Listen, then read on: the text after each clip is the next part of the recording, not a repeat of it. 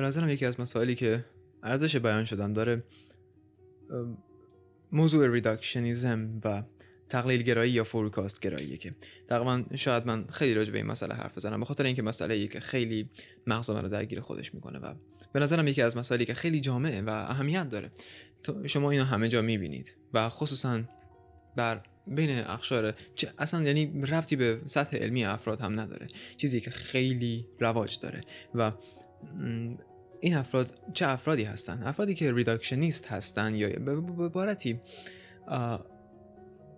تفک... بهتره به افراد اشاره نکنیم. به تفکرات reductionist ی اشاره کنیم. تفکرات reductionist ی تفکراتی هستن که دارن سعی می‌کنن اساس کارهای پیچیده رو به یک قانون یک قانون جامع ربط بدن. یعنی این تلاشیه که به نظر میاد پشت بروز یک تفکر reductionist ی وجود داره و افراد reductionist غالبا انگار توهم این رو دارن که دائما به یک تئوری جامع دست یافتن.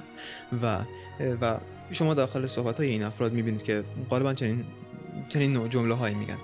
همه دنیا انرژیه. همه مثلا همه اینها نسبیه. همه چی به اون هم ربط داره. یا همش در قالب connection ها هست. اینو حتی در بین روانشناس های شناختی و neuroscientist های علم cognitive neuroscience هم می‌بینید که مثلا ما یک شاخه از تفکر هست که بهش میگن connectionism یا پیوندگرایی. و اونها هم به نوع یک نوع یک reductionist هستن یک تفکر reductionist ی رو دارن پیدا می‌کنن. و چیزی که بین این افراد مشخصه و بارزه اینه که این افراد یک قانونی رو یاد گرفتن یا یک تئوری رو در نظر گرفتن و اون رو ربط به همه چی میدن. و غالبا این تئوری ها غلط هم نیستن. یعنی مثلا اینکه جرم از انرژی به وجود میاد و خیلی از چیزها نسبی هستن درسته ولی اینکه فرد برای حتی استدلال های, استدلال های روزمرش هم از این بیان استفاده می‌کنه و دائم به این اشاره می‌کنه که همه چی نسبیه یا همه چی از انرژیه و سعی می‌کنه با, با درک کردن قوانین انرژی قوانینی که انرژی ازشون پیروی می‌کنه و مثلا شارش انرژی و اینجور مزخرفات ببخشید. و فردی که سعی می‌کنه از با این دانش به تمام سوالاش پاسخ بده و به طور دائم در مسائل روزمره این رو بیان می‌کنه نشون میده که داره از یک تفکر ریداکشنیستی پیروی می‌کنه. و مشکل تفکر ریداکشنیستی چیه؟ من بذارید از اینجا شروع کنم. به نظر من چیزی که داره در ذهن من تقویت میشه راجع به تفکرات ریداکشنیستی اینه که به نظر میاد ما همگی تا حدی ازش استفاده می‌کنیم. و واسه اینکه بیایم ال... بنابراین چون یک چیز خیلی جامع هم هست و در, در جامعه ما ف... نه فقط در جامعه ما بلکه در تمام دنیا چیزی که در بین 99 درصد جامعه ضمن ده, در ده دقیقه اول صحبت آشکاره.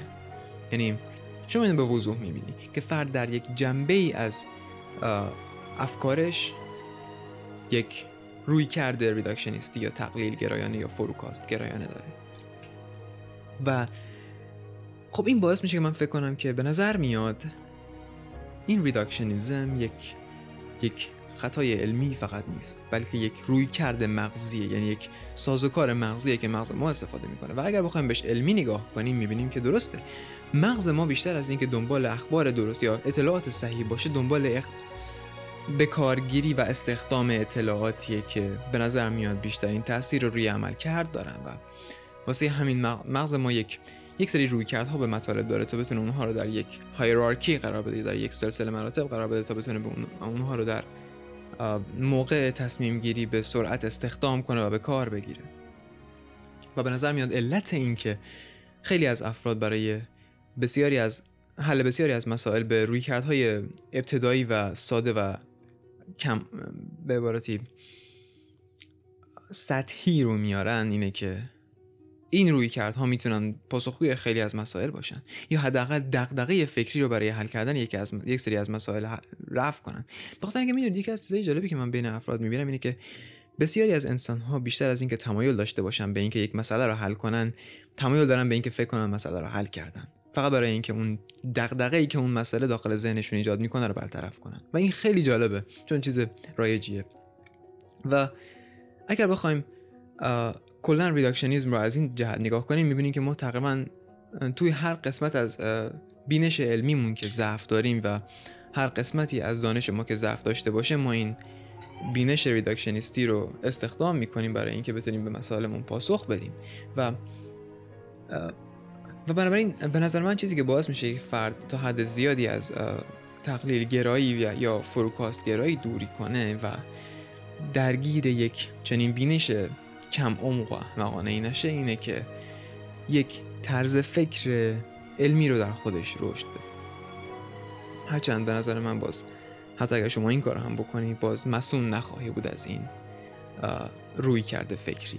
و این مسئله ای که ریداکشنیسم رو واسه من جالب می‌کنه. علت اینکه تصمیم گرفتم من راجع صحبت کنم این بود که در درجه اول فکر می‌کردم امکان داره امروز نتونم یه پادکست درست کنم. و گفتم بهتره حداقل راجع به مسئله ای که دیروز باش برخورد داشتم یکم صحبت کنم. و اونم همین بود. یک فردی بود که داره من دائما داشت به من می‌گفت که همه چیز نسبیه.